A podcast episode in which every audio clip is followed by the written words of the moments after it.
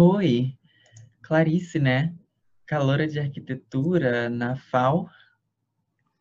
Oi, sou eu. Pode me chamar de Clacla Bob.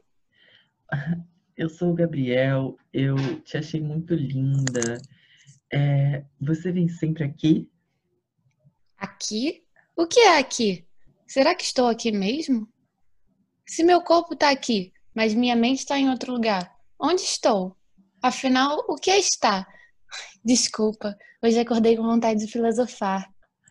Caramba, nossa, é verdade, Clacla Bob. A vida, ela vem em ondas, como o mar, sabe? Eu acho que a gente deveria fazer um podcast sobre isso. Ai, que lindo. Deixa comigo, sócio. Já está tudo certo. Vamos conversar hoje com a nossa amiga Helena, estudante de Ciências Sociais, milituda desconstruída e lenda viva. Vamos devanear bastante sobre existência.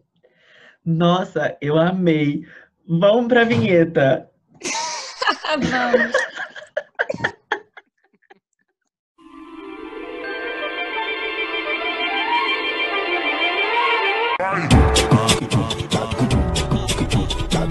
Devaneios e Bafafás, com Gabriel Stil e Clarice Moraes. Prison Honey.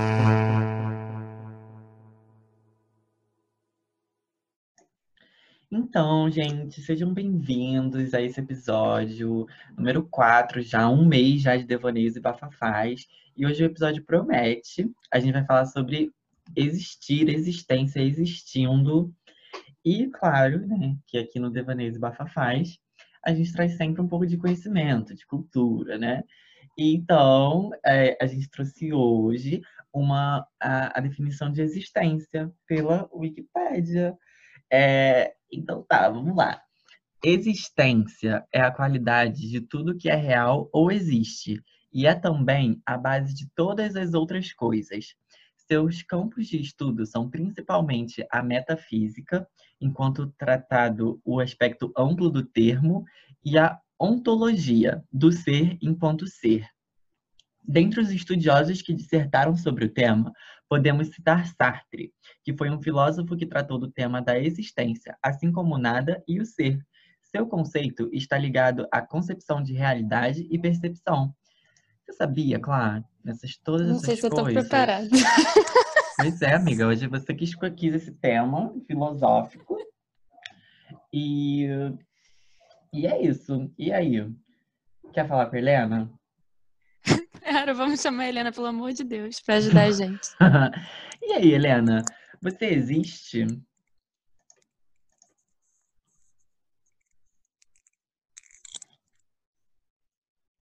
Helena, pode Pelo visto, não. falar. Gente, meu Deus, ah, juro por Deus que o Zoom do nada caiu, vocês ficaram mudos.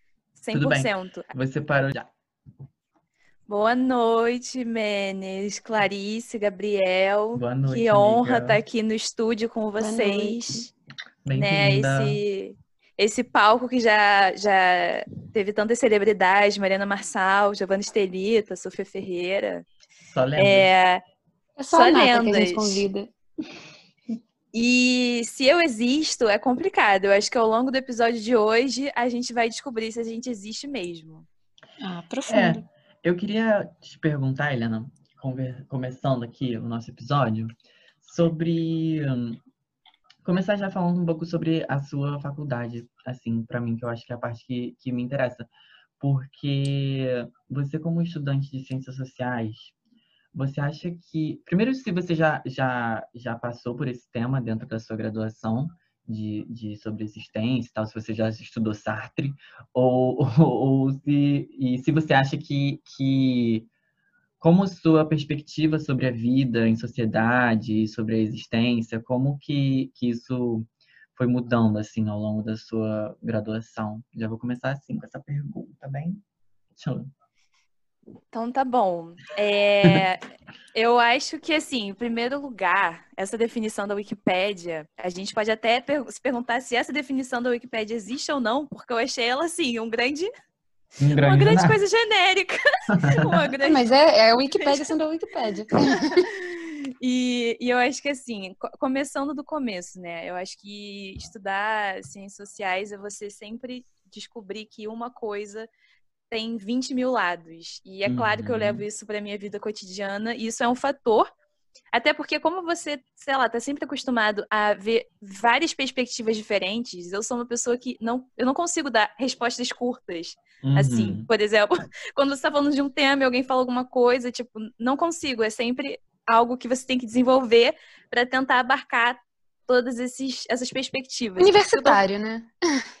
Claro. É, mas eu acho que tem um, um além, porque quando o Gabriel tá falando uhum. de ciências sociais, e ciências é. sociais é, sim, é exatamente sim. você entender até as coisas intra e extra você, né? É. Que nada é fácil, né? Nada tem resposta fácil. É, acho que não é nem isso. Eu acho que é, é uma questão de existem sempre muitas coisas a você para considerar, muitos lados de uma mesma coisa para você ponderar também. Então, fazer um julgamento para mim é cada vez mais difícil em uhum, decorrência Sim. disso. E, e quanto a essa questão de, ah, você já tratei desse tema de existência na faculdade e tal. Cara, é complicado porque, por exemplo, essa definição da Wikipédia, metafísica, ontologia, isso é da filosofia, né? Eu uhum. gosto muito, eu tenho muita afinidade, mas eu não faço uma graduação de filosofia. Se você me perguntar, sei lá, que livro Sartre escreveu, eu não vou fazer a menor ideia que livro Sartre escreveu. Também não. Mas eu acho que uma coisa legal é de ciências sociais e também uma pegada, acho que mais para antropologia, que é o que eu estou me encaminhando agora, é você pensar a quantidade de existências, né? Porque é muito difícil você querer botar a existência num conceito único, porque uhum. esse conceito único vai pressupor que você está partindo de uma realidade, de uma forma de existir, para definir todas. Isso não é possível. Porque a gente existe de um jeito, mas vão ter é, vão ter pessoas que vão existir, por exemplo, se você for pegar pessoas é, religiosas, mas assim, cristãs, a forma dela, a forma de explicar a existência delas vai ser completamente diferente da nossa forma de explicar a existência. Uhum. Ou mesmo se não for de religião, se você for pegar alguém que mora é, não sei, em outro estado, em outra coisa, perguntar. Então, lá, assim... até na Jamaica, né? Que não é nem questão de religião, mas de estilo de, estilo de vida, né? Também. É, na Jamaica é religião porque é, é a cultura rasta, né? E a cultura rasta é uma cultura religiosa. Tanto que Jah Bless é, tipo, Jah é entidade. Uhum. Ah, mas eu não sabia que era religião. Eu achava que era É, tanto coisa. que o Bob Marley, tipo, eles foram embranquecendo o Bob Marley, né? Com essa coisa de, tipo, ah, sei lá, associar qualquer coisa de maconha a Bob Marley como se não tivesse uma questão, mas para a cultura rasta, fumar maconha é uma questão de você estar tá mais perto dos seus pensamentos. É, é porque, você... Mas tem essa diferença, né, de religião e filosofia, porque tem países que a gente às vezes fala que é religião e não é religião necessariamente, né? Mas tem, mas tem uma filosofia religiosa, por exemplo. Uhum. É, se você for pegar, sei lá, esses caras velhos europeus aí, que eu nem gosto tanto, mas da história, tipo Kierkegaard, Schopenhauer, esses caras, Hegel, tipo, essa galera de papo errado, que eu acho papo errado, é, todos eram, tipo, cristãos, né? E teve muito um peso da, da... Porque imagina, então a gente, vamos pensar você existir, tipo, na Europa em séculos atrás, em que a Igreja Católica comanda tudo, e você é religioso, e você, tipo, você vive a sua vida inteira é, nunca foi questionada a existência de Deus, sempre foi uma, uma verdade. E aí você começa a pensar essa existência em cima da verdade de Deus, e aí pronto, eles formulam todas aquelas teorias que, tipo, explicam a existência de Deus, Descartes falando, provando com a, com a filosofia dele B. que Deus existe. É, é então, é tipo, eu tô é lembrando do. É, é, é, o que o, o, Max Weber né, escreve também, né? Da, da ética protestante e o espírito do capitalismo. Isso me lembra o que também um, um texto da, que eu já tive contato na faculdade, que é o do Max Weber, que é a ética protestante e, e o espírito do capitalismo. E que, e que mostra como certos costumes, práticas e realmente ideologias, assim, filosofia, tipo assim, a religião a gente consegue pensar filosoficamente muito facilmente, né? E, e, e como essas práticas também estão associadas a relações econômicas e ao próprio capitalismo, como a, a ideia do protestantismo lá da Europa, lá atrás, como isso também influencia na nossa perspectiva. E é isso que você falou, tipo, do Descartes E aí a gente entra, enfim, para entrar numa longa discussão que eu amo também, que a gente poderia, mas que sobre produção de conhecimento, quem é o, o homem racional, a, enfim, todas essas coisas que se propõem universalizantes, né, como essa ideia de existência universal, né, como se existir fosse uma coisa só para todos. E, e na verdade, né, com a antropologia, com as ciências sociais de maneira geral, a gente encontra vários particularismos, né, que é isso que a Helena estava falando, de, de muitas perspectivas e tal, é, especificidades de existência e de culturas e de, de coisas. Eu acho, eu acho tudo esse debate. Acho incrível. Acho que, assim, a gente falando sobre existência, a gente acaba entrando em antropologia, não tem como. Porque. É. Porque é isso, porque a antropologia, né, Helen, a, é isso, é, você acaba estudando modos de existência também e percebendo que que não existe isso de resposta simples ou uma coisa só fixa, né? E que, que, na verdade, essas coisas que se apresentam como fixas, na verdade, às vezes estão maquiando várias outras que foram socialmente construídas, historicamente construídas, é, de maneiras muito específicas, né? É... E vocês acham que é por isso que é importante a palavra resistir, para lembrar sempre de que existem vários modos de existência? Calma, gente, acho que o papo está indo em várias direções. É, porque é o seguinte, pô, isso tudo que o Gabi falou é maneiro e é interessante, mas eu acho que assim, para o papo de hoje e para falar sobre todas essas coisas, eu acho que é, o mais legal é ficar longe de, sei lá, termos acadêmicos e pensar essas coisas e, e trazer ela para um, a forma mais simples de todas que tem de pensar, até se for falar de religião, porque a gente, curiosamente, né, pensando que a gente está numa escola católica, a gente sempre foi muito avesso é. E, e a gente não só foi avesso, como a gente também é, começou a achar que falar de religião é falar sobre uma coisa dos outros, é falar sobre uma coisa só, né? A gente não pensa em religiões de matriz africana quando a gente fala que a gente é contra o ensino religioso nas escolas. A gente está pensando, sei lá, é, igreja católica e tudo. Mas eu só, antes de responder a pergunta da Clarice, não, não, não te atropelei, amiga, desculpa, eu tô aqui com ela em mente. Não, tô, tô Mas é pensar porque, por exemplo, a gente é ensinado a, pensar uma existência muito solitária, na minha opinião, sabe? É, foi construída essa ideia de que existe uma natureza e existe a cultura, existe a ciência e a natureza é essa coisa que a gente só age sobre ela. Então, o mar que você vai na praia é só um mar que está ali porque tem a corrente e a placa tectônica que for não sei o quê. E eu acho que uma coisa que é, tem me pegado muito e e foi fundamental, assim, da antropologia na minha vida foi a gente começar a ver que isso também é uma forma de existência que é empurrado pra gente.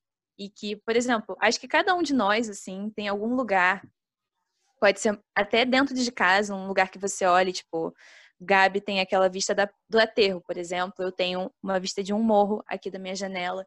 É, a gente sentir que, que aquilo faz parte da gente também, sabe? aquilo faz parte da nossa existência. Não, não é num jeito é tosco e, sei lá, hippie, branco alternativo. Não é uma questão disso, é uma questão de a gente também exercitar no nosso dia a dia, quebrar com isso de que só a gente existe e o resto é tudo manipulado pela gente, sabe? Que não existem outras coisas atuando e não precisa ser um Deus, sabe? Não precisa ser uma pessoa, não precisa ser, não precisa ser nada, pode ser só uma coisa que você sente também.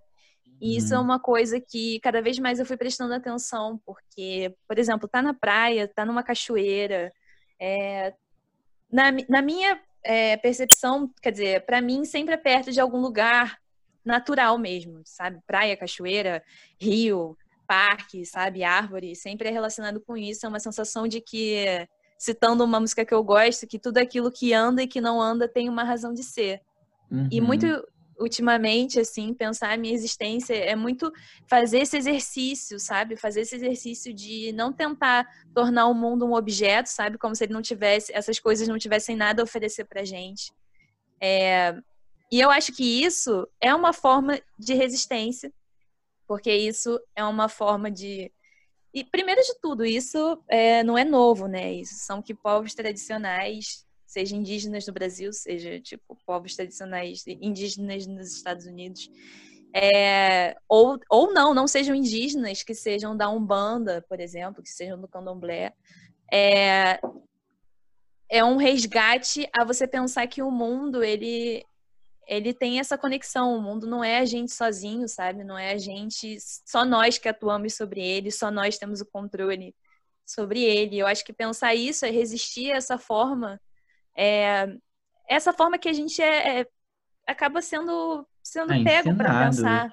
Ah, a gente, ensinado, é, a, a gente é ensinado a reproduzir essa lógica, com certeza. É porque a minha pergunta eu fiz porque, assim, várias vezes eu já vi até de pessoas conservadoras, ou enfim, que falam, ah, zoando pessoas que usam o termo resistir para sua própria vivência, ou por, porque muita gente que é marginalizada de alguma forma na sociedade usa esse termo muito, né? Tipo, ah, eu resisto.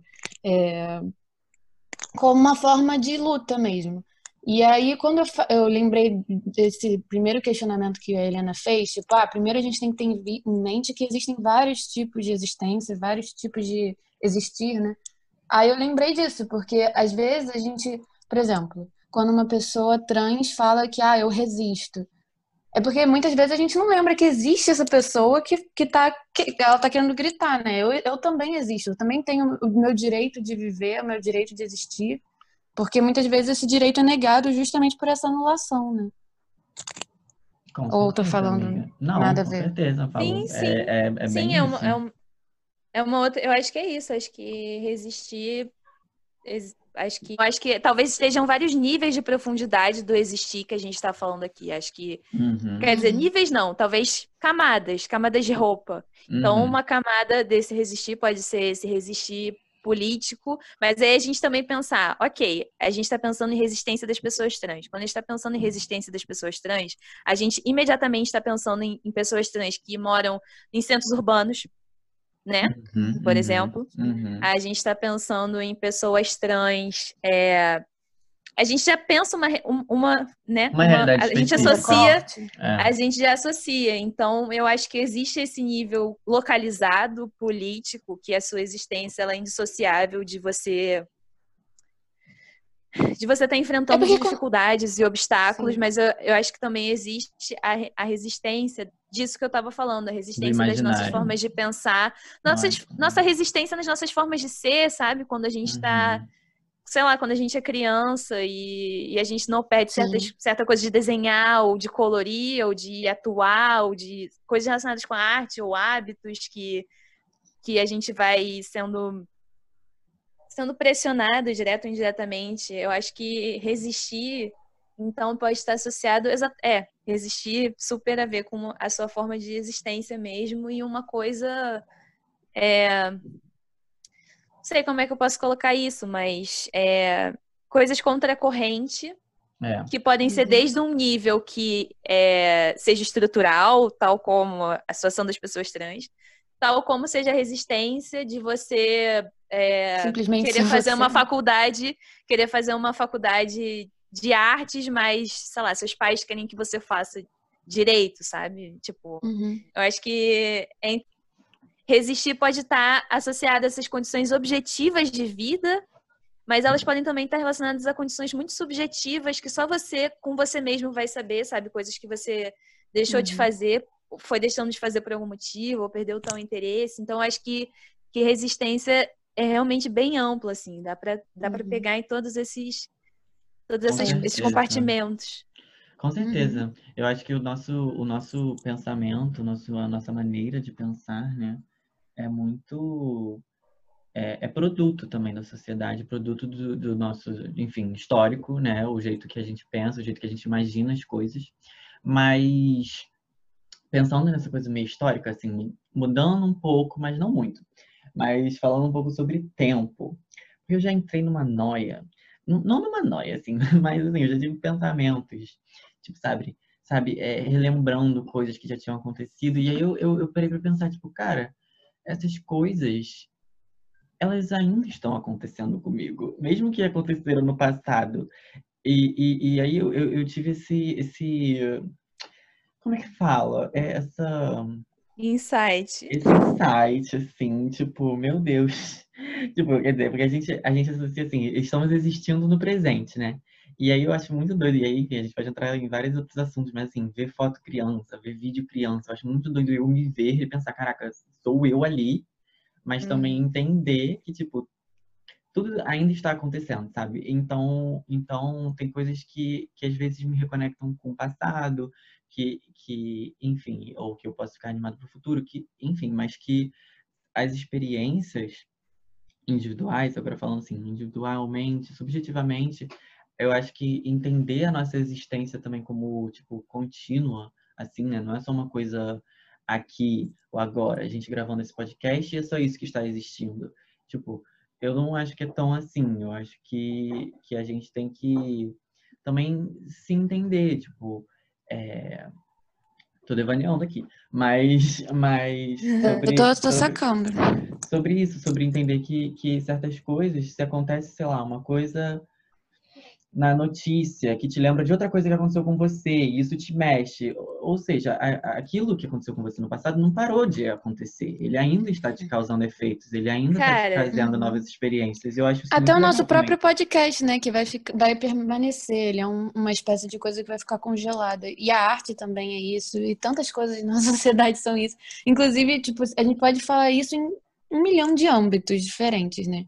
Uhum. Mas assim, você falou de você pequeno, que você ainda sente que você, você é bizarro você ver uma foto de você e você ainda é você, e aquela era sua versão baby, sei lá. Uhum. Mas é tipo, você continua existindo, entende? Mas isso vale para tudo, até porque é tudo meio relativo em relação ao tempo, né? Se você parar para pensar as coisas históricas da nossa sociedade como um todo, mostram isso, né? Que a gente ainda continua reproduzindo muitas coisas, a gente ainda está num processo, é tudo um grande processo, né? Olha, nesse, nesse episódio eu tô sentindo que vocês estão puxando, assim, para essa coisa mais âmbito é, resgatar coisas históricas e tipo assim, vocês estão num âmbito mais mais acadêmico talvez do, do discurso. Eu não tô e eu, na verdade, eu tô, nada acadêmico aqui, um pouco, mas tudo um bem. Pouco. Históricas que a gente reproduz na sociedade. Quando o Gabriel falou, não. eu gostei muito do que ele falou porque eu pensei numa num verso de uma outra música que eu gosto bastante, que esse verso ele faz uma analogia com a estrela. O que que é a estrela? A estrela é uma coisa que já explodiu há milhões de anos, ou seja, uhum. a estrela é um passado refletido que a gente continua vendo, que ele ainda acontece e ele vai continuar uhum. acontecendo. E eu, eu gosto Sim. muito dessa analogia, porque o tempo é, você pode pensar o tempo. O tempo do mundo não é o tempo da nossa consciência. O tempo do mundo agora são 8h33, mas o tempo da minha consciência eu posso estar numa lembrança de quando eu tinha 12 anos, lá uhum. atrás. E isso, isso é muito interessante também. Eu acho que a nossa própria relação com o tempo, ela também foi, foi muito deturpada, sabe? A nossa foi, questão de, de não ter uma ligação com a nossa ancestralidade, por exemplo. Quer dizer, ter, quer dizer é, não é da cultura branca, não é, não, é, não é da cultura europeia ter uma, uma valorização da sua cultura ancestral, sabe? Então, uhum. se você for pensar, tipo, a nossa cultura de hoje, ah, é o velho que é o velho sei lá, o velho que já tá gagá, o velho que já não serve de nada, tipo, claro que isso é só uma das imagens que é pintada, né? Mas eu acho uhum. que essa questão do tempo também, porque se a gente for parar para pensar, né, cada um de nós foi fruto de duas pessoas, e essas duas pessoas já vão ser quatro pessoas, e depois oito pessoas, 16 pessoas, 32 pessoas. Então existiram muitas pessoas antes, né? E eu acho que que, e agora, é uma, na verdade, é uma confissão meio pessoal, assim. Eu tenho muita vontade de, de me conectar pela minha, com a minha espiritualidade e eu tenho muita vontade de de conhecer mais é, religiões que tratem dessa temática ancestral e que resgatem uhum. isso, assim, porque eu acho que condiciona muito a nossa, precisamente, a nossa existência também, se você for pensar nas comunidades indígenas e toda essa questão da Covid, né, o que está acontecendo são lideranças morrendo, uhum. e as lideranças, às vezes, não são só as que sabem mais, mas as lideranças, às vezes, são, por exemplo, se for pensar nos Yanomami, os xamãs, que são os mais antigos, eles não são, sabem mais coisas, mas os espíritos moram dentro dos xamãs, os espíritos uhum. da floresta. Uhum. Certos espíritos que você convoca, só eles podem convocar certo animal ou certo acontecimento é, natural. E aí, quando um xamã morre, é, aqueles espíritos, ainda na cultura Yanomami, aqueles espíritos ficam raivosos, porque eles ficam órfãos. Sim. E aí, a partir disso, entende-se que muitas coisas acontecem, coisas ruins, se, se o xamã partiu cedo demais, se ele foi morto. É, ou não, ou dependendo, os, espí os espíritos que moravam nele ficam felizes porque agora ele vai encontrar eles nas costas do céu. É. Então eu acho que. Sabe o que eu tô questão... pensando Hum. com isso que você tá falando? Porque, tipo assim, mais uma vez, eu, eu zero tô usando coisas é, que vocês podem estar falando aí que são de pessoas, de filósofos. Eu tô só falando o que tá vindo na minha cabeça, tá? Mas, enfim, eu acho que por essa coisa nossa capitalista de tentar padronizar tudo, é tipo um grande desserviço. Vários, vários motivos, mas com relação ao tempo que vocês estavam falando, porque, tipo, cada, cada indivíduo, justamente por ter tantos estilos de existência diferentes, tem um tempo diferente. Por exemplo, um indígena tem o tempo que ele de percepção dele das coisas. Eu tenho meu, e muitas vezes isso é muito, na maioria das vezes isso é muito cruel, porque cada um tem o seu próprio tempo para muitas coisas. Por exemplo, eu não sou, eu sou branca e tal, ocidental, tem todos os meus recortes aqui que vocês já sabem, mas assim, eu tenho meu tempo de aprendizado diferente de uma outra pessoa que tem, entendeu?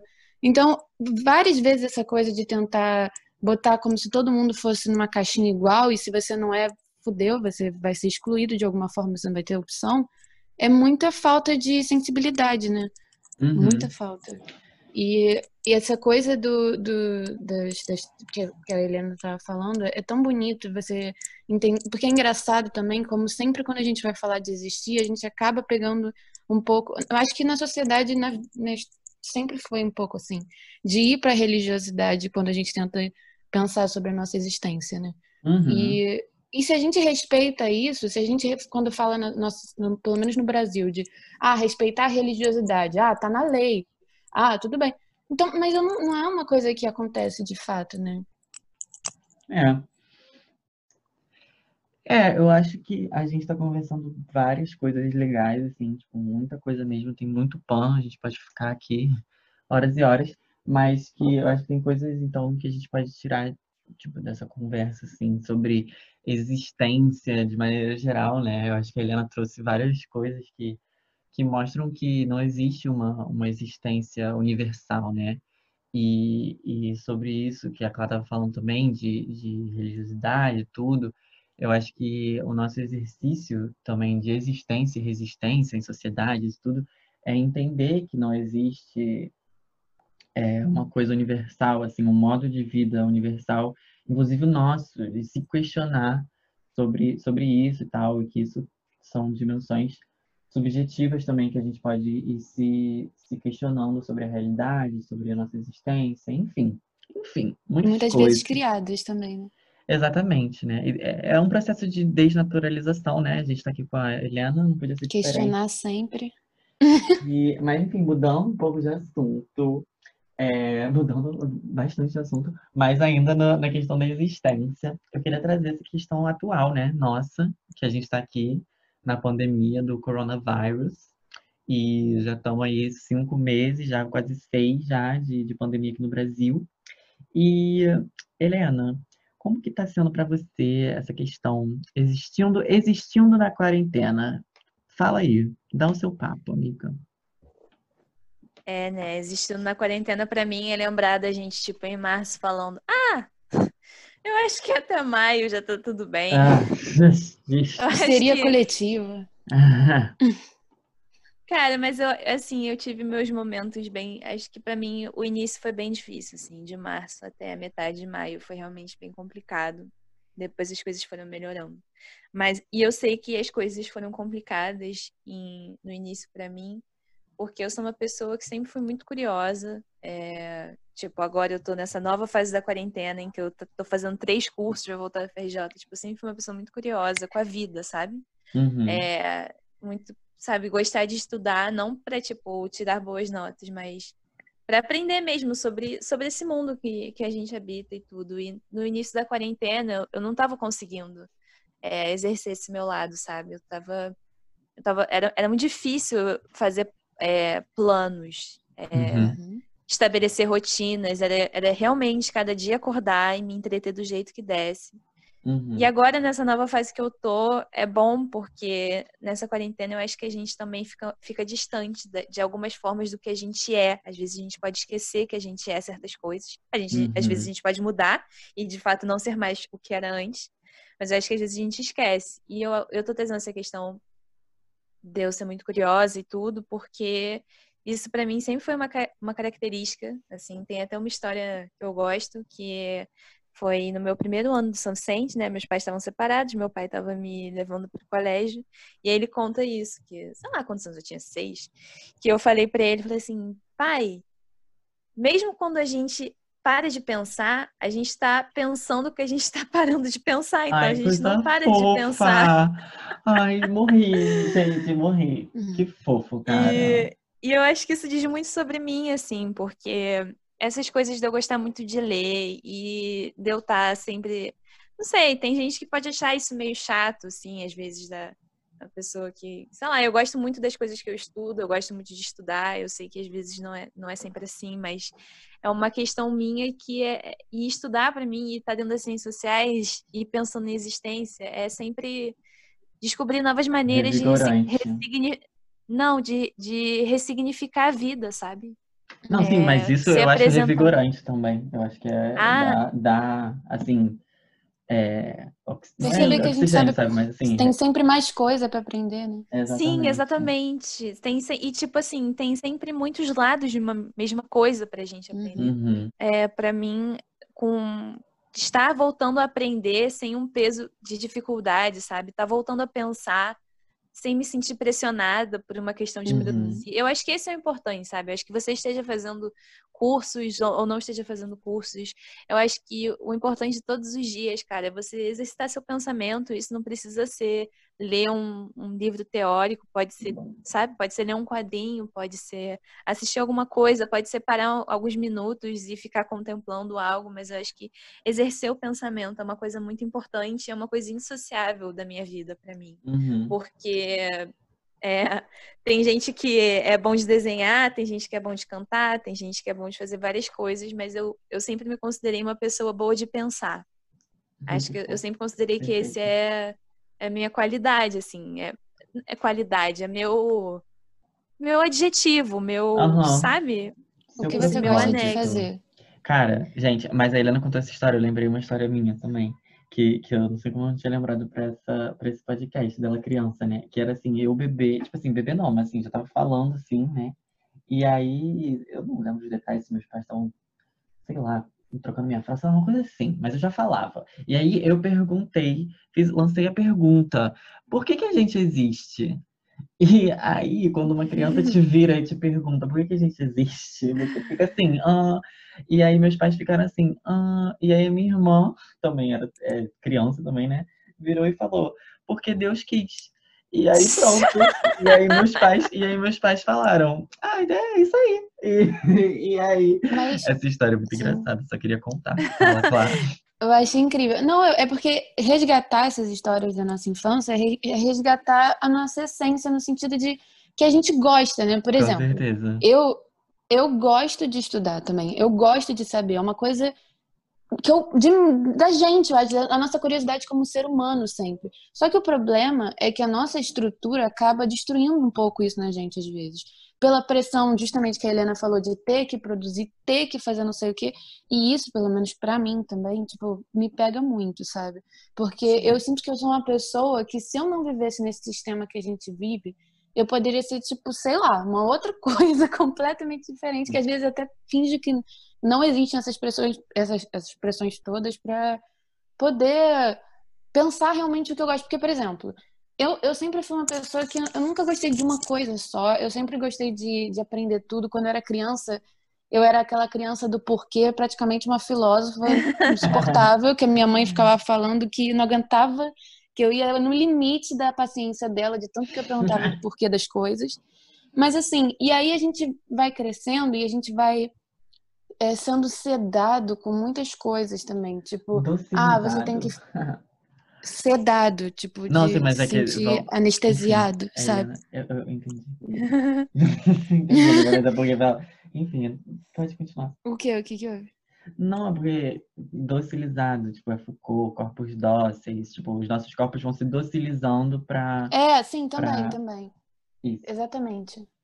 E aí eu, eu, eu sinto que eu sinto uma necessidade muito grande ainda de saber muita coisa porque eu tô afim de saber, mas às vezes essa, essa pressão toda me abala bastante, sabe? Eu fico chateada Uhum. com essas coisas. E, e às vezes isso estraga o prazer pra mim, muitas vezes. E aí, e sim, esse negócio da quarentena, no início a gente achou que a gente, mas é é uma coisa porque a gente tem que se enquadrar também que a gente vive no Brasil e não era só a questão da quarentena, tinha questão política também gritando.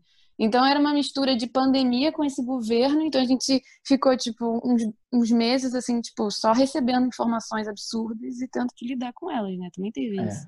Foi. Sim, A gente claro. ainda tá nesse processo, mas a ge- a gente tá meio que tentando, né? Eu falo até bastante na minha psicóloga sobre isso, sobre porque existir, às vezes a gente retrata algumas partes da nossa vida como se fossem outra coisa, mas no final a gente existe nesse país, a gente existe, tudo que tem é, questão da sociedade interfere a gente, mas a gente tem mania de botar como se a gente, a nossa casa fosse uma coisa e o que tá lá fora fosse outra.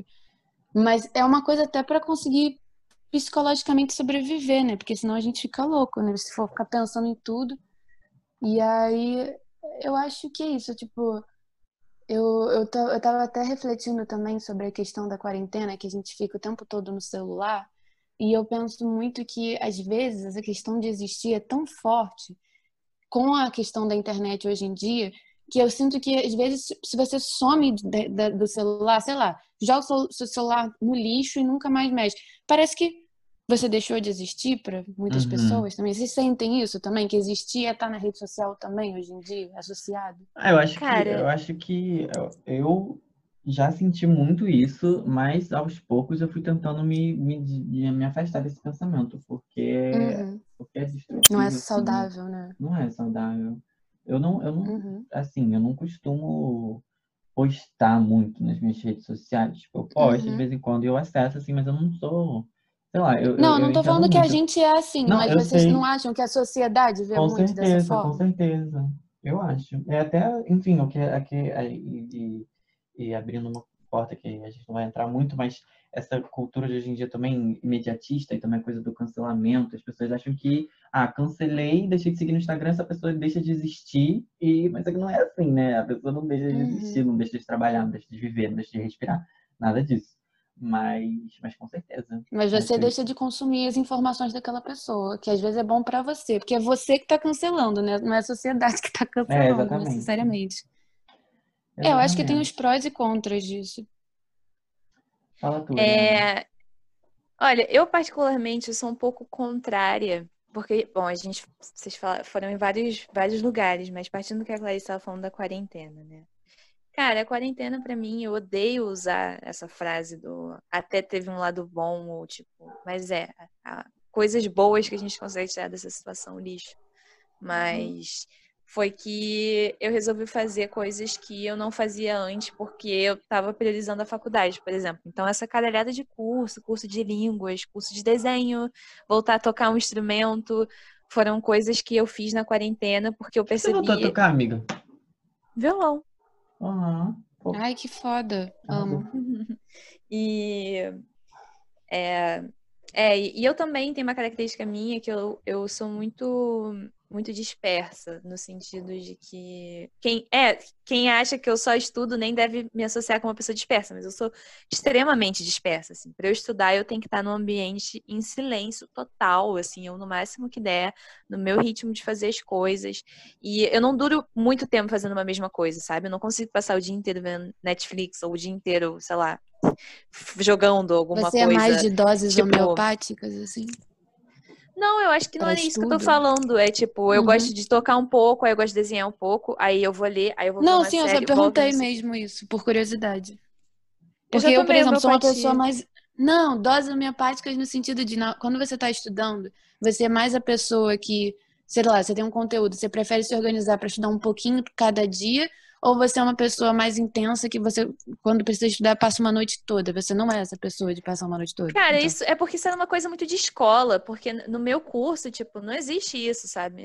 Não existe Não, mas sei lá, pra uma de um prova, dia para o pra um outro ler trabalho. 50 textos. Tipo, Não Uhum. dá, então é uma questão de ir se organizando. Mas aí puxando isso para a questão da quarentena, que depois foi para a questão da sociedade e tal. Tipo assim, é, é, é foda falar isso, mas como estudante de ciências sociais, eu, é muito difícil para mim falar, tipo, a sociedade, sabe? Tem que dar uma Aham. localizada nela, assim.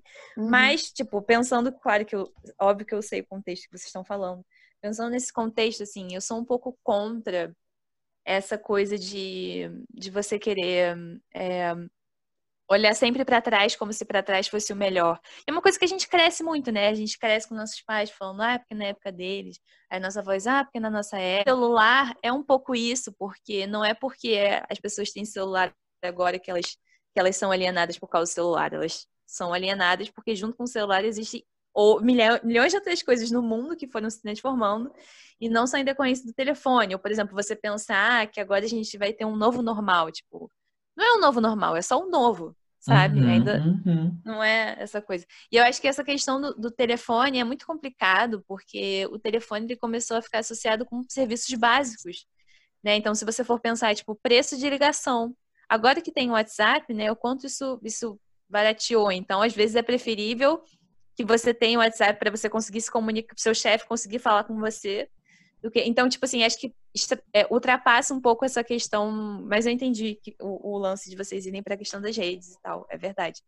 Mas eu acho que essa questão do telefone, porque a gente tem que. É, é- é muito complicado, porque isso também é, é uma questão. A gente achar que, tipo, a cultura é sempre uma coisa que ficou para trás e a gente perdeu, e a gente não pensar que, tipo, a Uhum. cultura A gente é tá o que a gente.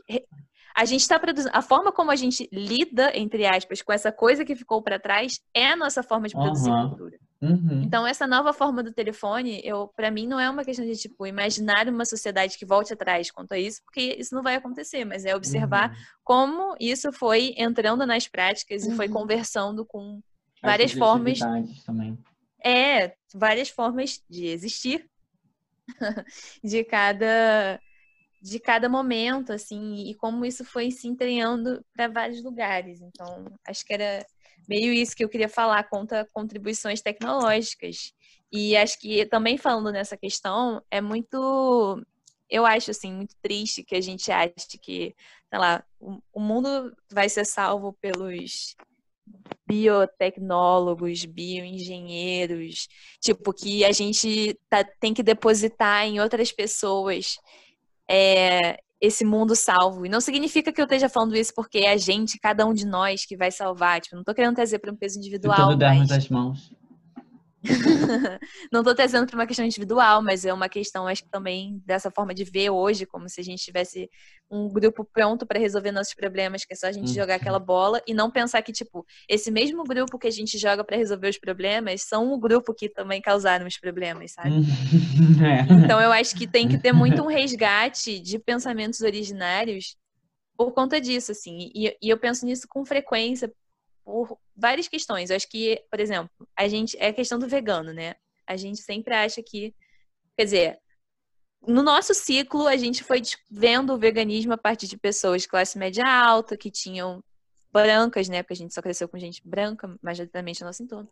Então, pessoas brancas falando sobre isso e tudo, e tipo, é, ou tipo, trazendo receitas veganas, mostrando o veganismo uma coisa, tipo, contra a agro- agropecuária. E não pensar que, tipo, a nossa alimentação dos nossos povos originários do Brasil é uma alimentação vegana em muitos lugares. Por exemplo, lugares que Aham. não tem lugares que não tem muito, que não tem rio, que não tem animais de grande porte, tipo é, anta ou é, capivara, boi não é daqui do Brasil, né? É, mas assim, então é pensar que, por exemplo, o veganismo também é uma forma da gente voltar para as nossas raízes, no sentido das coisas que a gente come, uma preocupação com as coisas que a gente come, o que, que a gente come, aqueles grãos, descobrir coisas. Então, então eu acho que eu fui longe agora, mas eu acho que é, pensar. Não, mas esse Mas resgate. tudo. é esse resgate é super importante. Isso que você falou me lembrou muito um vídeo que eu vi é, da Greta. Greta, qual é o nome Thunberg. dela? Thunberg, é.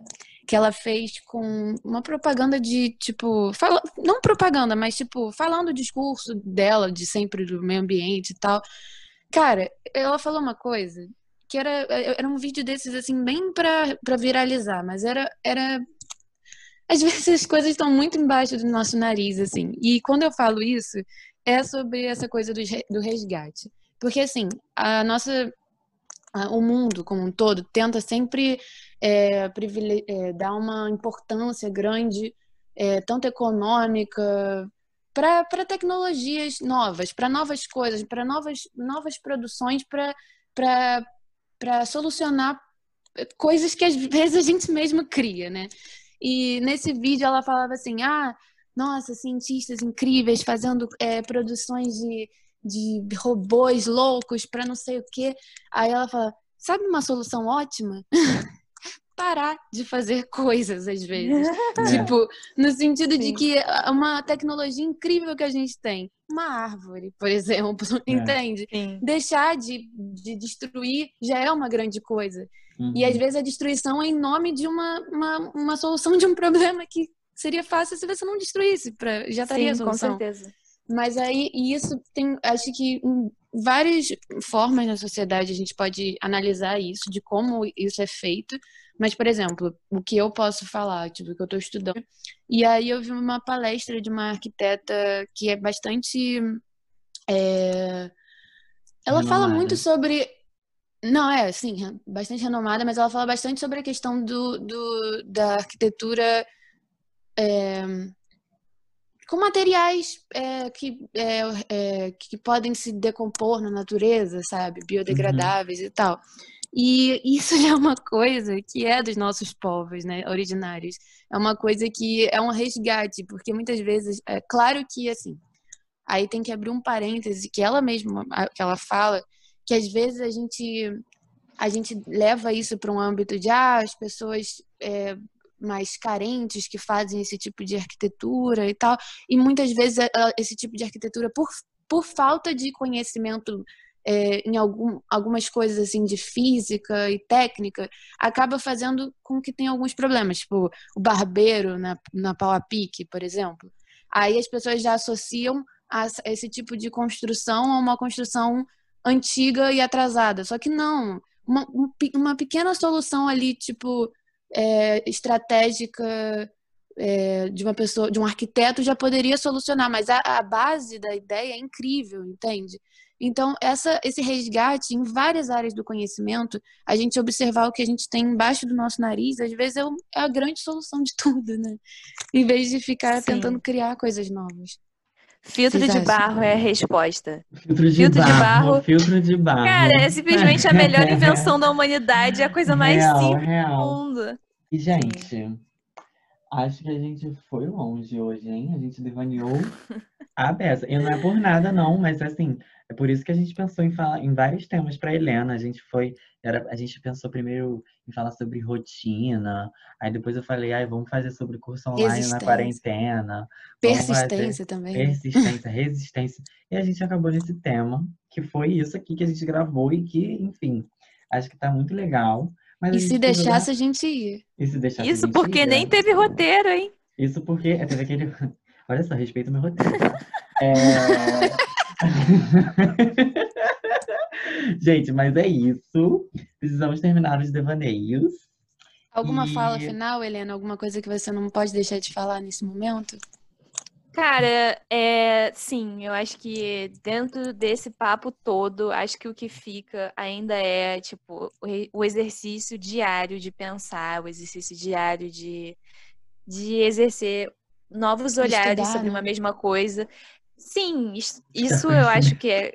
Buscar conhecimento é sempre a minha mensagem, mas, tipo, pode ser um buscar conhecimento que seja a sua maneira, sabe? Tipo, Continue uhum. procurando, continue buscando coisas novas. Não precisa ser em livro, não precisa ser em coisa acadêmica, mas, tipo, continuar procurando Mente coisas novas. Exerc... exercitando em você novas coisas, assim. Acho que é isso, tipo, não deixe Amei. de exercitar novas coisas em você. Continue a nadar. Continue então a tá, nadar. tá, gente. Até já então, hein? Agora a gente vai pro, aquele momento. Para aquele momento. Até já.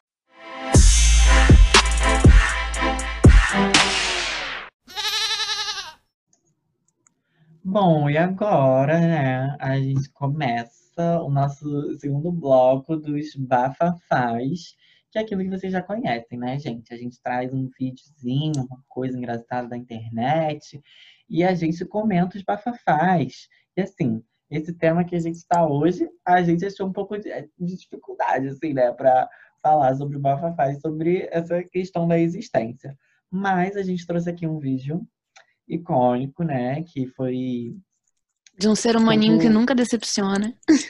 É, já teve suas decepções, a gente pode falar sobre bafafás de Inês Brasil. Ih, não sabia, eu quero saber depois. Mas é um vídeo da Inês Brasil, né? Topo do, dos memes lá 2015, 2016.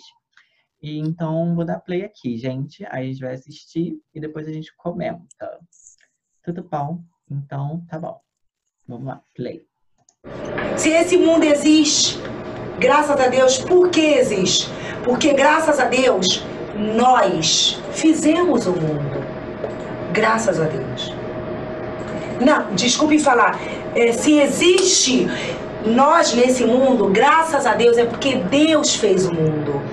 Mas eu falei uma palavra certa. Se nós não existirmos, se não existirmos nós, o que, que ia acontecer? Não teria também ninguém para falar de Deus, só Ele mesmo, e falar do mundo que existe de nós. Cara, esse...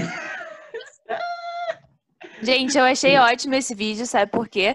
Porque o que a Inês Brasil tá falando é: é Deus que criou a gente ou é a gente que criou um Deus? Com certeza. Não, cara, ela fala, ela assim, ela sintetiza muitas coisas. tipo assim. Eu acho um Não, ótimo peraí, eu falei uma palavra certa. Eu falei uma palavra certa. Nós. Nós, se nós não existíssemos, quem que ia falar de Deus? Não ia ter ninguém, só Deus mesmo falando do mundo que fez pra nós. Mas, cara, eu acho que, que, é isso aí que a Helena falou. Quem, quem, Deus. Deus existe. Porque. O, e a gente fala muito em nome dele, né? Fala mesmo. E. e assim, Inês Brasil foi, foi assim, é, cirúrgica no, no seu apontamento. Preciosa com as palavras. De, Maravilhosa. De... Ai, Não. gente, que bobeira. Ó, eu tô pensando aqui num bafafá, né? A gente tem que pensar num bafafá. Não, gente, eu vou jogar então... já. Posso jogar? Ah, então Sobre tá. isso? Ah, não, você, você, quer jogar, pode jogar. Não, joga aí, Clarice. Depois Vamos batalha de, de bafafá. batalha de bafafá. Eu acho incrível.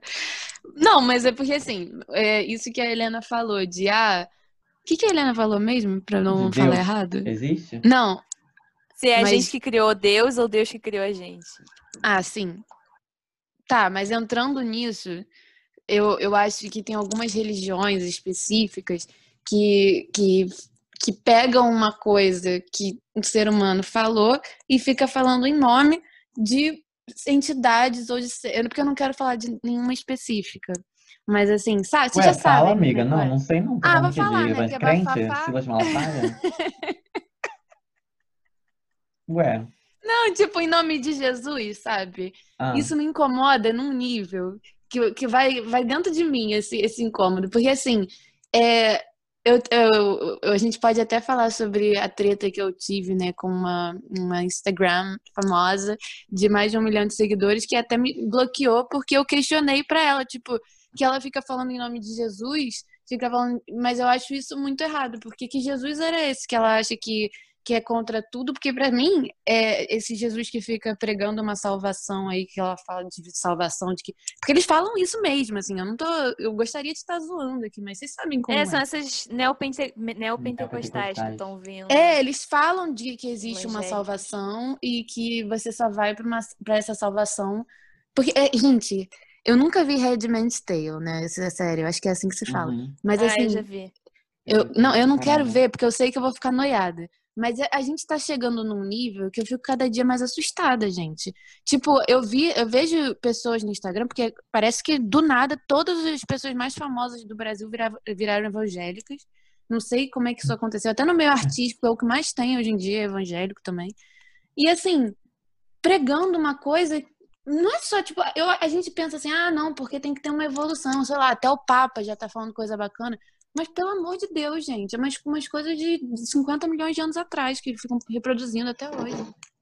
Cara, uma Joguei. coisa que mudou bastante o meu pensamento, na verdade, foi na Joguei. faculdade que, curiosamente, eu conheci pessoas, amigos meus, de dentro da igreja católica, não era evangélica, mas, tipo, eles foram as primeiras pessoas que me fizeram repensar a minha imagem totalizante da igreja católica. Porque é, eles são da igreja, mas eles não são da igreja nesse modelo que a gente pensa, sabe? Do tipo, eu vou te salvar. São do, do tipo que pensa, cara, Deus existe, mas Deus é o que faz mais sentido pra você, sabe? Se você é negro, se você é Uhum. gay, o seu Deus Uhum. pode ser negro, pode ser gay, pode ser branco, pode ser do jeito que você quiser. Desde, tipo assim, é, eu conheci pessoas de movimento feministas dentro da igreja, Uhum. O que foi muito interessante pra mim, porque esse preconceito às avessas, né? Tipo, que a gente fica com- na ideia de que todo mundo é, é reaça pra caralho e, e Não, mas então, eu acho que eu era o contrário disso. Eu tive uma visão muito eu, positiva até do- do- de pessoas evangélicas. No caso, eu fui. Eu, eu cresci junto com os meus primos, que sempre foram muito evangélicos, assim. E eu lembro de ter discussão com esses, meus dois primos, e hoje em dia eles falam, tipo, super sobre militância. Eu vejo, tenho eles no Instagram. Páginas, tipo, sei lá, The Intercept Brasil, eles seguem, sabe? E, tipo, várias coisas assim. Militância. E eu sei que eles. É, eles são militudos, eles são evangélicos militudos. Mas isso até tem uma linha bem tênue, porque tem um problema com isso também. Tem as igrejas que estão querendo ser, tipo, novas gerações da vida, que estão pegando as pessoas e estão botando nesse modelo americano, né, escroto, que tá acontecendo muito, né? Daqui a pouco eu acho que vai ter mais evangélico do que qualquer coisa no Brasil. Isso é muito. Por isso que eu falei do negócio de Redman Stay. Porque, claro, a gente pode às vezes ser preconceituoso, mas é porque é uma coisa assustadora que tá acontecendo. Sim, mas Cada- acho que o meu ponto não era nem falar isso, era que era, tipo, justamente é, falar que é muito difícil você. Cara, é muito difícil você interferir na forma que alguém vê a vida, né? Uhum. Pessoas sim. religiosas vêm em Eu cima acho de... que E é a igreja difícil tem um fazer. importante, na- principalmente no Brasil, né? A gente. É, Cara, pois é, não dá pra excluir falar de isso. uma igreja, né? Tipo, isso é complicado também. religião, todas essas frentes e tudo. Mas eu acho que eu acho que em cima disso tudo, assim, é é, é muito difícil e eu fui também aprendendo a- justamente, tipo, eu, eu também acho que tem uma tsunami evangélica aí, fé com fé, realmente não sei o que dizer pra isso. Mas assim, porque eu, mas eu vejo também pessoas católicas incomodadas com essa avalanche evangélica, Ah, claro, por exemplo, gente. e não por ser uma competição, mas por não concordar com as coisas que eles pensam. Mas eu Uhum. acho que assim, puxando para um, pra uma coisa, sei lá, que eu acho mais interessante de, de pensar, é, é que a gente também, a gente não é. É muito difícil a gente chegar pra alguém e falar, tipo, não, não, isso aí que você tá pensando não existe. Ou, tipo, isso aí que você tá pensando é uma ideia Uhum. errada e tudo. Eu acho que é, é difícil, tipo, fazer o jogo ao contrário. Tipo, ah, se esses caras doidos, extremistas, ficam falando pra gente que a gente tem que ser salvo, e a gente que fala pra eles, não, você que tem que ser salvo, tipo, eu não gosto desse, desse bate-bola. Acho que tem situações e situações, mas assim, uma coisa que pra mim mudou também foi começar a ser mais sensível com a fé dos outros. E eu não tô falando Uhum. só de, tipo, evangélico ou católico, mas, tipo, ser mais sensível com a fé, justamente porque ela é essa coisa que cada fé é uma fé, sabe? A sua fé é diferente da minha fé e da fé do Gabriel. A gente pode montar Uhum. jeitos de fé diferentes, jeitos de. Não sei, por exemplo, eu sou uma pessoa muito intuitiva. Eu sou Uhum. muito, muito, muito intuitiva e, tipo assim, no nível de eu sonhar com uma coisa e três dias depois a coisa acontecer. Tipo, sei lá, eu sonho que eu encontro com alguém que eu não vejo há cinco anos, dá três dias eu encontro com a pessoa, assim, tem uns rolês, mas também de ser muito sensível de, de energias, de ambiente, de pessoas e tudo. E eu acho que isso também dialoga. É uma coisa que me norteia muito, assim, e dialoga. Então, eu acho que talvez puxando o papo, para ao invés de a gente ficar falando dessas coisas, assim, do mundo, tipo, trazer isso pra gente, sabe? O que, que vocês. é, o que, que vocês pensam da fé de vocês do dia a dia? Como é que isso interfere vocês existindo? Vocês também têm esses pressentimentos, esses momentos de intuição? Cara, pra mim, eu acho que, Helena, quando você fala, você fala uma coisa que, tipo, a gente foi criado um pouco no São Vicente e tal, com uma ideia de, tipo, meio que repelir a ideia de, de igreja no geral, assim, tipo, de maneira geral. E religiosidade, tipo, essas suas histórias de se encontrar mais com pessoas católicas e tal. E, cara, para mim é um pouco diferente isso.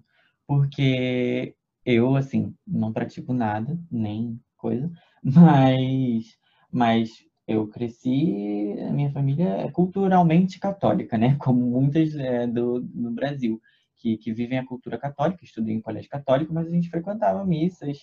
E, cara, eu, eu não eu nunca tive uma relação ruim, sabe? Tipo, com, com a religiosidade. Assim, claro que também eu não, não dava tanta importância, mas eu sempre tive muito claro que, que a Igreja Católica, assim, é, tem muitos setores que são progressivos, que são, tipo, não são reacionários, não são, não são é, fixos assim dessa maneira. Tem muitas Pô, que maneiro. muitos trabalhos legais da Igreja Católica, de trabalho social, de mudança social. E eu acho que isso vem muito do Padre Lauro também, é, de, uhum. de, de ir nas missas e ouvir o que ele falava.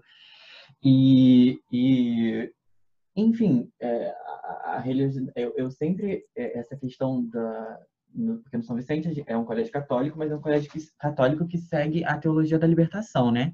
Que tem uma, uma vertente mais marxista dentro da Igreja Católica. Então, eu acredito que, que a religiosidade, a Clarice está falando disso também, como isso é um fator muito importante no Brasil, que, e, e, assim, no mundo de maneira geral, mas no Brasil em si a gente tem uma coisa muito forte. Mas é, eu, eu, comigo, sempre foi isso, de tipo, ah, não sei se existe Deus, se não existe, talvez exista qualquer coisa. Se você acha que existe, eu acho lindo, eu acho assim, eu acho que cada um tem que acreditar no que faz bem para si, contanto que você não esteja fazendo mal para outros. É, eu acho que, que a questão da religiosidade, para mim, passa nesse aspecto. E então, religiosidade para mim passa por isso, sobre sobre é, é aquela frase antiga, né? Que, que eu nem sempre gosto dessa frase, mas eu acho que nesse caso se aplica, que é assim, você não precisa entender, mas respeitar. Eu acho que assim, essa frase eu implico um pouco às vezes, mas acho que faz sentido quando a gente fala de, de, de religiosidade, até sobre essa questão de existências e múltiplas existências, porque a verdade é que você não tem como entender completamente o que se passa na cabeça de outra pessoa, o que se passa, como o jeito que ela foi criada influencia ela, como que os, os conhecimentos que ela é passada influenciam ela. Você não tem como necessariamente entender aquilo que se passa, mas você tem que respeitar essa existência alheia assim como você quer que respeite a sua. E aqui já voltando ao tema da religiosidade, né, que é os ensinamentos de Jesus. Mas, mas enfim, para mim é um pouco isso, tipo, a Igreja Católica eu sempre tive é, vi como um setor é, potencialmente progressista, né, é, na nossa sociedade e mesmo apesar de, enfim, com todas as críticas a serem feitas e tudo e tal, acredito que que é, nas religiosidades múltiplas do Brasil ainda há resistência, ainda há pessoas boas em todas as religiões. E só que, claro, há muita gente ruim em todas as religiões também. Então, então sei lá, na verdade, é, a gente falando aqui, né? Quem diria que o vídeo da Inês Brasil traria a gente aqui mas aqui estamos, né, amores? Na próxima vez vocês me convidam para falar sobre, sei lá, Modern Family. eu sirvo para esses papos também. Ai, eu acho que você serve para muitos papos. Muitos papos. Eu ah. queria... Fala, Clara, você quer falar? Não, eu tô aqui quietinha. Eu, eu vou ficar aqui quietinha. Tô apenas ouvindo. Aquela figurinha do, do Mário do TikTok. Eu vou ficar aqui bem quietinho. É... Não, mas, cara, acho que é isso. Eu tô aqui olhando pro meu livro é... A Voz do Arco-Íris, do Leonardo Boff, que inclusive é uma liderança é, de esquerda global e que fez live pro canal do São Vicente no YouTube, é, falando sobre o planeta Terra, sobre essas coisas, mas que, enfim, é, sei lá, tô entrando muito nesse assunto, mas que, que para mim, essa questão da religiosidade é isso, e não tem como não entrar na, na, em religiosidade quando fala de existência, porque é o jeito que muitas pessoas navegam né, esse mundo e, e entendem esse mundo e, E nós também, por que não? Estamos sempre exercendo algum tipo de fé, mesmo que não tenha É, não relação relacionar isso com Deus, com relação com- Deus. É, é. Religiosidade pode ser o que você vive no dia a dia, as coisas que você sente, não precisa ter explicação, pode ser só uma coisa que você Uhum. sente. É, se for. Eu não quero entrar na- nas coisas que eu não concordo do que o Gabriel falou, porque tem algumas coisas que eu não concordo, mas eu não, Ué, não entrar. quero entrar. Tá com medo de Não, porque senão- de mim? Não, não tô medo. Eu só não. Eu acho que vai ficar muito tempo aqui pra gente ficar falando, e, eu- e como a Helena mesmo disse, ela queria mais saber da nossa, do nosso pessoal, não entrar muito no, no âmbito do mundo em si. E pessoalmente, meu Deus, ele aparece mais nos detalhes, assim. E ele não é necessariamente uma, um ser, como eu vejo, né, pessoalmente. Não é uma. Não é uma coisa assim, tipo, que é uma pessoa ou alguma coisa. E eu costumo perceber a presença dessa, dessa espiritualidade minha muito nas. Engraçado, que, volta muito o que a gente falou no devaneios, mas, tipo, quando eu resgato coisas, assim, muito simples do nosso dia a dia. Tipo, sei lá, quando eu tô muito triste e eu vejo uma coisa muito bonita, uma cena da natureza muito bonita que eu não esperava quando eu tô andando na rua. Sabe? Esse tipo de coisa, assim, Sim, que. amiga, é que eu isso.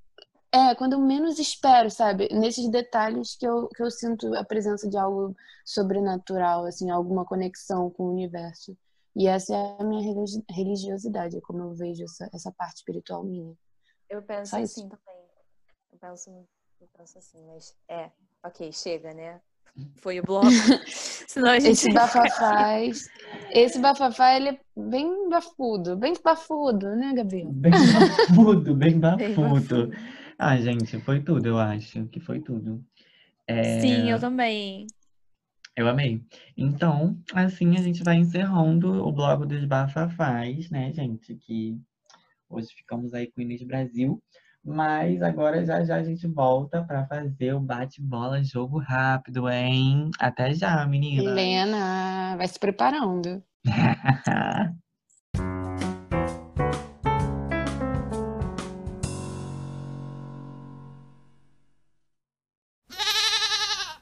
Espero que a Helena esteja preparada, porque agora vai ser assim, papum, aquele jeitinho. Pergunta, resposta, pergunta, resposta. Tá preparada? Eu Helena? falei que não consigo responder nada rápido, né? Vamos. Vamos ver, agora é a hora da verdade, amiga. Então vamos lá. Amiga Helena, um personagem de Mother Family. Mitchell, Helena, complete a frase. Amigos são. tudo. Helena, uma filosofia de vida. Ai, amiga, não acredito. Cara, Pode ser qualquer uma, não necessariamente algo que você concorde. mas o, só o que, que é uma filosofia. de vida, sabe? Eu nem sei o que, que é, tipo. Nem sei dizer o que, Não sou que é capaz de isso. opinar. Ah, a primeira coisa é que você pensar, amiga, só isso mesmo. Uma forma de viver, cara, é. Sei lá, sou muito apaixonada pela vida. Tá bom, Lindo. então. Ô, Helena, um hobby. Hum, desenhar. Helena, um desenho animado que você gosta de ver, daqueles que te inspiram, de que você sequela. Um desenho animado. Padrinhos mágicos. E, então, uma série. Não pode Modern Family. É, Lost. Helena, é algo que você ama muito. Minha família. Helena, Ah. e, e, e viver com fé? Você vai? Eu acho que assim, como diria Gilberto Gil, andar com fé eu vou, que a fé não costuma falhar. E como diria Caetano Veloso, mas na verdade a frase não é dele, cada um sabe a dor e a beleza de ser o que é, não é mesmo? Tem Ah, tudo a ver. E, e como Gil, diria, Caetano. como diria Raul Seixas, eu prefiro ser essa metamorfose ambulante. Ai, gente, que lindo! Ai, gente, eu, eu, achei uma vibe meio daquela tartaruga do, do Kung Fu panda, sabe? Aquela coisa que fala qualquer coisa, mas é tudo muito bonito. Gente, eu acho que pra finalizar, a única coisa que me cabe fazer é cantar o trecho do funk do Mano Sócrates, composto Ai, Ai, vai que é tua, Helena. Vamos, em vamos ter uma live. 2014. Gente, os créditos rolando e a Helena no, do vocal. Um pocket show aqui. Vai, Helena, canta. Vamos lá, eu espero que eu lembre todos os versos, mas eu vou cantando o que eu lembro. Nasci há muito tempo, lá na Grécia Antiga, e desde bem pequeno questionar é minha vida. Curto matemáticas e ciências em geral. Fui eu que fundei filosofia ocidental. Mamãe era parteira, não tô de brincadeira. De tanto andar descalço, eu peguei uma frieira. De polis em polis, espalho conhecimento. E se tu não gosta meu bem, eu só lamento. Tchum, tchá, tchá, tchum, tchá, tchá. Nossa, palmas, Que gente. lindo, gente. A gente vai adicionar um Primeira EP de vez palmas. que a gente tem um show no nosso podcast, cara. Mal sabíamos que estávamos conversando com uma cantora. E a Helena faz tudo. Essa letra é uma, é uma obra conjunta, gente, dos, dos memes. Né, do- do- do- Perfeição. não todos os memes, né? Não Nem- todo, mas da maioria. É, Mas Gabriel, tudo bem, mas- a gente fala o conjunto. É, Acontece Gabriel. você não tá. né? Memes 2014. Não, isso foi. Ai, 2014 mesmo. É, Gabriel, você vai falar quando que foi? Você nem tá lá. Não, é porque eu tava pensando que era o primeiro ano de vocês. Aí eu pensei em 2015. 2014. Só que era o Nosso... meu primeiro ano, em 2015. Ah, tá. Bom, então tá, né? Com essa Bom, que humilhação minha aqui, é, já vamos terminar o episódio. É, Helena, Espero você quer que. deixar o seu arroba, alguma frase motiv... Eu acho que você já deixou várias, mas mais alguma coisa que você queira falar? Cara, manda jobs, entendeu? Se vocês souberem de alguém precisando de, de profissional de ciências humanas, isso aqui é pra vida, gente. Por favor, me arranjem um emprego, tá? Nem sempre vai ser fácil. Então, por favor, se vocês, estejam, se vocês estão procurando alguém que quer pensar comigo, Ai, que lindo. Pensar. Vem pensar com a gente. vem É. pensar com a gente. Vem, vem. Mas eu amei participar, gente. Obrigada pelo convite. Eu amei. Espero estar nesse podcast mais vezes, né? Espero que ele dure e a gente tenha que reciclar. Tem outras temporadas aí. Será que Mas enfim, admiro muito o trabalho de vocês. Sou uma grande fã do programa. Eu fiquei Ai, bem honrada com o convite. amiga. Ah, nós somos uma grande família aqui. Eu sou seu fã também, amiga. Eu sou seu fã. Sou Ai, seu tudo. fã. Ai, que- ai, que lindo, gente. Que, que emoção, hein? Terminar no Caramba. amor. Que É isso bonito. aí. É difícil. É Aqui é difícil. difícil. Será que mais um episódio a gente consegue isso? Pensando próximas Faltam convidadas. poucas pessoas para acabar essa primeira temporada. Quem será a Acho que a gente próxima, consegue. Quem será a Hum, próxima? Fica no ar, então. Vamos de mistério. A gente vai ter que entrar semana que vem aqui no Spotify pra seguir a gente e saber. Hum, Ai, eu vou até falar, vou até falar, gente. Quem tá ouvindo até agora, gente, muito obrigado pela, pela escuta, né, de vocês. Já aproveita, então, vai no seu Spotify e sigam Devaneios e Bafafás no Spotify. Porque aí você não precisa de que fique a gente enviando o link, entendeu? Vai aparecer lá na sua biblioteca do Spotify, tá? Para os nossos bafudos. que a gente considera muito. Não, essa E é pra minha por isso mãe. que a gente faz. Ah, Essa tá, foi tá pra bom. minha mãe porque, porque eu falei que tinha tido episódio semana passada. Ela falou assim: Ué, você não me mandou o link. Eu falei: Ué, tá lá no Spotify. tá bom, gente. Beijocas. Beijo. Até mais.